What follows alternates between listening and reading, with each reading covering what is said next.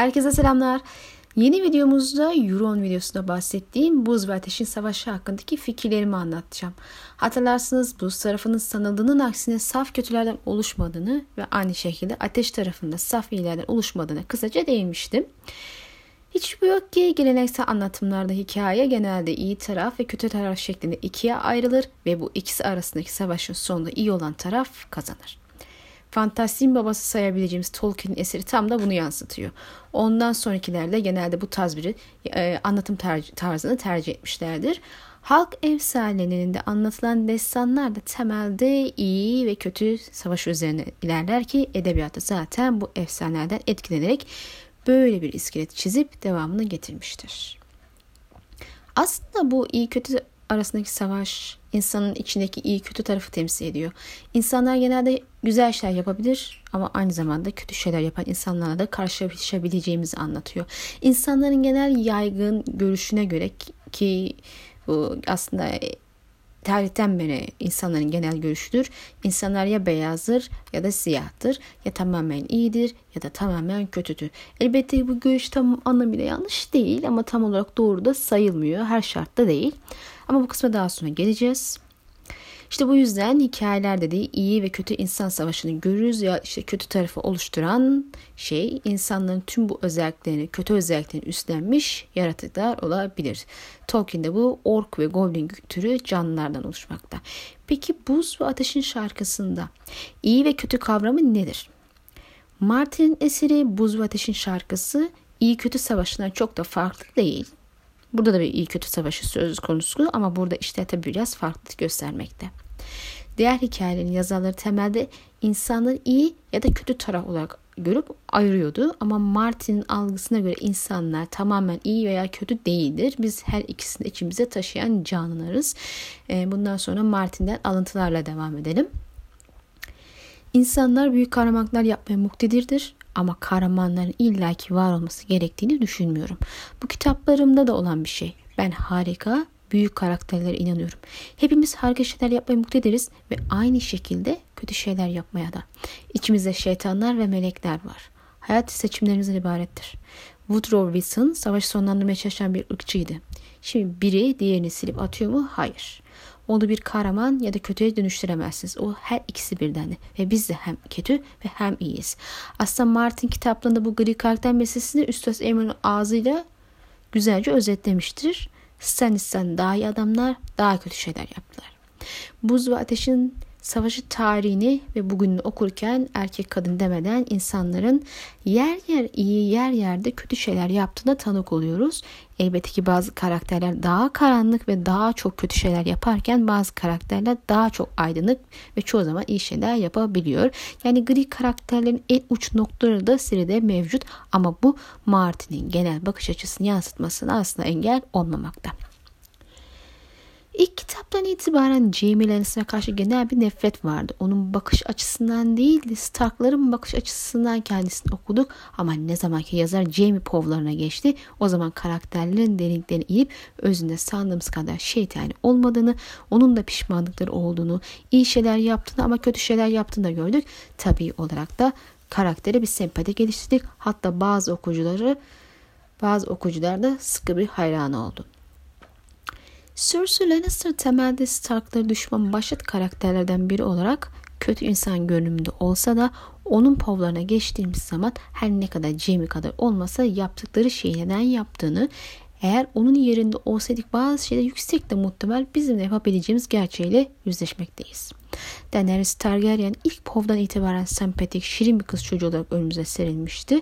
Çoğu okuyucu tarafından da hayranlık duyuldu. Ama Essos'ta yaptığı yıkım ve katlem gerçeği bize bir karakterin iyi de olsa kötü şeyler yapmaya gayet de muktedir olduğunu gösterdi. İyi niyetli dahi olsa.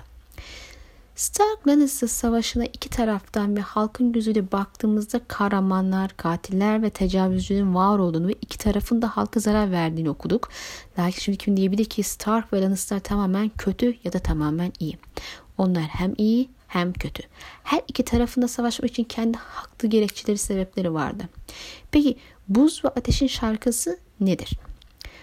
Martin Amerikalı şair Robert Frost'un Buz ve Ateş şiirinden etkilendiğini biliyoruz. Peki o şiir nedir bilmeyenler için aktaralım. Kimi ateştir diyor dünyanın sonu, kimi buz. Tattığım kadarıyla ateşi tutkuyu, ateşi tutanlardan yanayım. Ama iki kez olacaksa, yok olacaksa dünya, bilirim nefretin ne olduğunu. Buzda da yok olur bu dünya. Hem de nasıl yok olur diyecek kadar. Şimdi ateş tutkuyken buz nefret olarak ifade ediliyor ve dünyanın bu iki yoğun duyguyla yok olabileceğini hatta olacağını anlatmaya çalışmış. Nitekim çok da yanlış değil bizim e, evrenimize de insanın hükmetme tutkusu ya işte bir şeylere, kişilere olan e, nefreti sürekli olarak savaşlara aç gözlü neden olduğu için dünyamızın gidişatı pek iyi durumda sayılmaz. Sadece insanlığı değil doğayı bile yok etme yolunda ilerliyoruz ve bunun altında yatan temel duygu olarak nefret ve tutkuyu e, koyabiliriz. Diğer her şey de zaten bu iki duygudan doğmakta. Aslında buranın 5. E, kitaptaki povlarında da e, Yaprak isimli şarkıcı insanların bu yok etme ve kendisinden başka şeylere yaşama hakkı vermemesiyle ilgili e, bir eleştiri yapmıştı. Şimdi bunu seriye uyarlayacak olursak ateşi temsil eden bir halimiz var. Targaryenler. Hatta Valyria dönemi ejderha lordlarını da dahil edersek olaya tarihten beri ateş temsilcileri bir şeyleri hükmetme arzusundan yeryüzünü ve toplumları ateşe veriyor ve köleleştiriyor. Misal Gischer İmparatorluğunu kölelik düzeni iten şeyin Valeria'nın ejderha lordları olduğunu biliyoruz. Onun torunları ve kültürlerin temsilcisi olan Miren gibi şehirlerde kölelik bu sebeple başlamış ama aynı kişiler yüzünden bu sefer de yıkımla karşı karşıya Deneres'in povlarında okuduğumuza göre. Diğer yandan buz tarafını temsil eden kişiler de ötekiler gibi görünmekte. Tabi benim için e, ötekilerden daha fazlası var diye düşünüyorum ama şimdi biz sadece bariz olarak görünen kişilere odaklanalım. Şimdi onların tarafı hakkında neredeyse hiçbir şey bilmediğimiz için kesin hüküm vermek güç olsa da şiire, bakar, şiire bakarak buz tarafının nefret duygusu ile hareket ettiğini düşünmek zaten yanlış olmayacaktır ki Martin de onların insanlardan nefret ettiğini ve sevmediklerini söylemişti. Tabi bunun sebeplerini bilmiyoruz ama bunun için birçok kuram üretilebilir. Ötekilerin sur ötesinde önüne gelene acımadan öldürüp ordusuna kadar ilerlediğini okuduk. En azından şu ana kadar görünen buydu. Özetle buz ve ateş yakıp yıkarak ilerliyor ve ikisinin amacı birbirini yok etmek gibi görünüyor. Seyir içinde sık sık tekrar eden dans mecazı zaten savaşı ve ölüm ifade eden tabirler. Örneğin Arya'nın Bravos dövüş tarzının ismi su dansıdır ve özünde savaş ve öldürme ile ilgilidir yoksa gerçekten dans ettiği için bu ismi almadı. Şimdi kim iyi kim kötü, kimin tarafına yer, yer almak lazım. Aslında burada bir Melisandre'den alıntı yapmak istiyorum. Dünyanın yarısını bir başka kibirli kralı bir başka boş tahta oturmak için açtım mı düşünüyorsun? Savaş zamanının başladığı andan beri sürüyor ve savaş bitmeden önce bütün insanlar duracakları tarafı seçmek zorunda. Bir tarafta ışık tanrısı Roller ateşin kalbi. Gölgelerin ve alevlerin daha. Onun karşısında adının anılmaması gereken kebir öteki var. Karanlık tanrısı, buzun ruhu, gecenin ve dehşetin ilahı. Baratheon ile Lannister'lar ya da Greyjoy ile Stark arasındaki bir seçim değil bizimkisi. Biz ya ölümü seçeceğiz ya da hayatı. Karanlığı ya da ışığı. Şimdi haneler ve kişiler arası olan savaşları geçtik tamam. Hepimizin bir tarafı var. Peki Roller ve Büyük Öteki Savaşı'na gelelim. Yani buz ve ateşi savaşına. Kim iyi, kim kötü? Melisandre'ye sorsak Roller tarafı iyi, büyük öteki tarafı kötüdür. Ama biz öyle olmadığını iyi kötü tahmin edebiliriz. Aslında buna cevap olarak az önceki söylediklerim yeterli gibi düşünsem de Martin hikayelere bakışı göze önüne sermek daha iyi bir, daha somut bir bilgi olacaktır. Tolkien'i takdir ediyorum ve hayranıyım. Onun üstünde büyük bir etkisi var ve onun Yüzüklerin Efendisi o zamandan beri yazılan tüm fantezinin üzerine eğilen ve tüm modern fantezileri şekillendiren bir dağdır. Onun hakkında şöyle bir şey var. Tüm o karanlık Lord fikri ve iyi adamlar kötü adamlarla savaşıyor. İyi ve kötünün savaşı.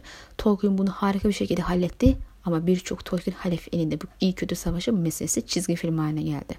Artık karanlık lordlara ihtiyacımız yok. Artık işte iyi adamlar. Onlar beyaz ve kötü adamlar var. Onlar da siyah. Ayrıca onlar gerçekten çirkin kötü adamlar. Şeye de ihtiyacımız kalmadı. Şimdi bu ifadeleri biraz açmak gerekirse Martin artık insanları iyi ya da kötü adam şeklinde ayrıştırıp savaşının anlatıldığı hikayelerden bunalmış ve değişikliğe gidilmesi gerektiğine inanmakta. Artık iyi adamların karşısına çıkartacak kötü, siyah, çirkin adamlara ihtiyacımız yok. Bizim harika ve kötü işler yapabilecek insanların birbirleri olan hikayesine ihtiyacımız var çirkin ve uğursuz görülen bir cüceden geleneksel bir hikayede kötülük bekleriz.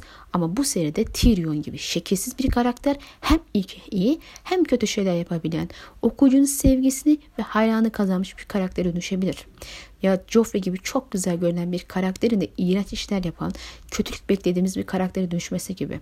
Şimdi hiç bu yok ki çok daha gerçekçi karakterlerle karşı karşıyayız. Zira kendi yaşantımızda da tüm bunlarla karşılaşmaktayız. Şimdi Martin'den alıntıya devam edelim. Karar vermek zor. Bu belki de ona hayran olduğum kadar kendimde başa çıkabildiğim şekilde Tolkien'e cevabımda. Yüzüklerin Efendisi oldukça orta çağ tarzında bir felsefeye sahipti. Kral iyi bir insan ise topraklar gelişirdi. Gerçek tarihe bakıyoruz ve o kadar da basit olmadığını görüyoruz.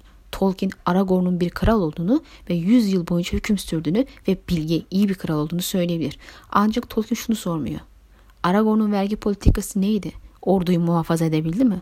Sel ve kıtlık zamanlarında ne yaptı? Peki ya tüm bu orklar? Savaşın sonunda Sauron gitti ama tüm o orklar gitmedi hala dağdalar. Aragon sistemik soykırım politikası izleyip onları öldürdü mü? Küçük bebek orkları, küçük ork bebek beşiklerinde bile. Tolkien'in yazdığı savaş medeniyetin kaderi ve insanın geleceği için bir savaştı ve bu da şablon haline geldi. Yine de iyi bir şablon olduğuna emin değilim. Tolkien modeli nesiller boyunca bitmek bilmeyen karanlık efendiler ve onların kötülüklerini yapan ve siyah kıyafetler giyen şeytan köleleri üreten fantezi yazarların üretilmesine öncülük etti. Ancak tarih boyunca yaptığı savaşların büyük çoğunluğu da böyle değildir. Yani, yani burada yine bir karanlık lord ve kötü adam taraf konusu bir eleştiri söz konusu. Oklar kötü adamlar ama bebekleri de öyle mi? Onları da öldürür müydünüz? Gerçek hayatta böyle mi yoksa savaşın iki tarafında da iyi kötü insanlar var mı? Yani ne olursa olsun savaşın iki yanında tamamen iyi ve tamamen kötü değildir. Şeytan hiç değildir. Bu görüşten yola çıkarak Martin'in kendi kitabında da ortada saf kötü ve saf iyi beklemek manasız kalıyor diye düşünüyorum. Bu yüzden ne Roller ne de büyük öteki tarafı için tamamen iyi ve tamamen kötü diyemeyiz diye inanıyorum. Haliyle taraf seçimi isteyenler de bu kararı kendi değer beklenti arzuna göre yapmak zorunda kalacak. Ateş tarafında olan insanlar gibi buzun tarafında olan insanlar ve haneler de olacak diye düşünmekteyim. En azından bu şekilde bir hikaye kesinlikle bir alternatifinden çok daha iyi gibi. Buz ya da ateşin liderleri, şampiyonları, sıradan haklar ve tarafsızlar için bir kurtarıcı kahraman olmayacak. Bir azar ağaya çıkıp kötülükler efendisini yenip yeryüzüne aydınlık saçmayacak. iyilik saçmayacak. Aslında mantık kurarsak iki savaştan hangisi kazanırsa kazansın durum pek de iç açıcı olamaz. Bitmeyen yaz ve bitmeyen kış güzel kahramanlar değildir zira. Bizim denge unsura ihtiyacımız var. Bir ahenk gerekiyor. İki tarafın savaşına son verip barış yapabilecek birine. Tutku ve nefret ile hareket etmeyen bu iki kötü duyguyu sonsuza kadar en azından uzunca yıllar bastırabilecek birine ihtiyacımız var. Buz ve ateşin şarkısı evreninde barış ve sükunet ancak o zaman mümkün olabilir. Videomuz burada sona eriyor. Ee, sizin de bu konuda fikrinizi okumaya çok isterim. Dinlediğiniz için teşekkür ederim. Umarım beğenmişsinizdir. Şimdilik herkese hoşçakalın demek istiyorum.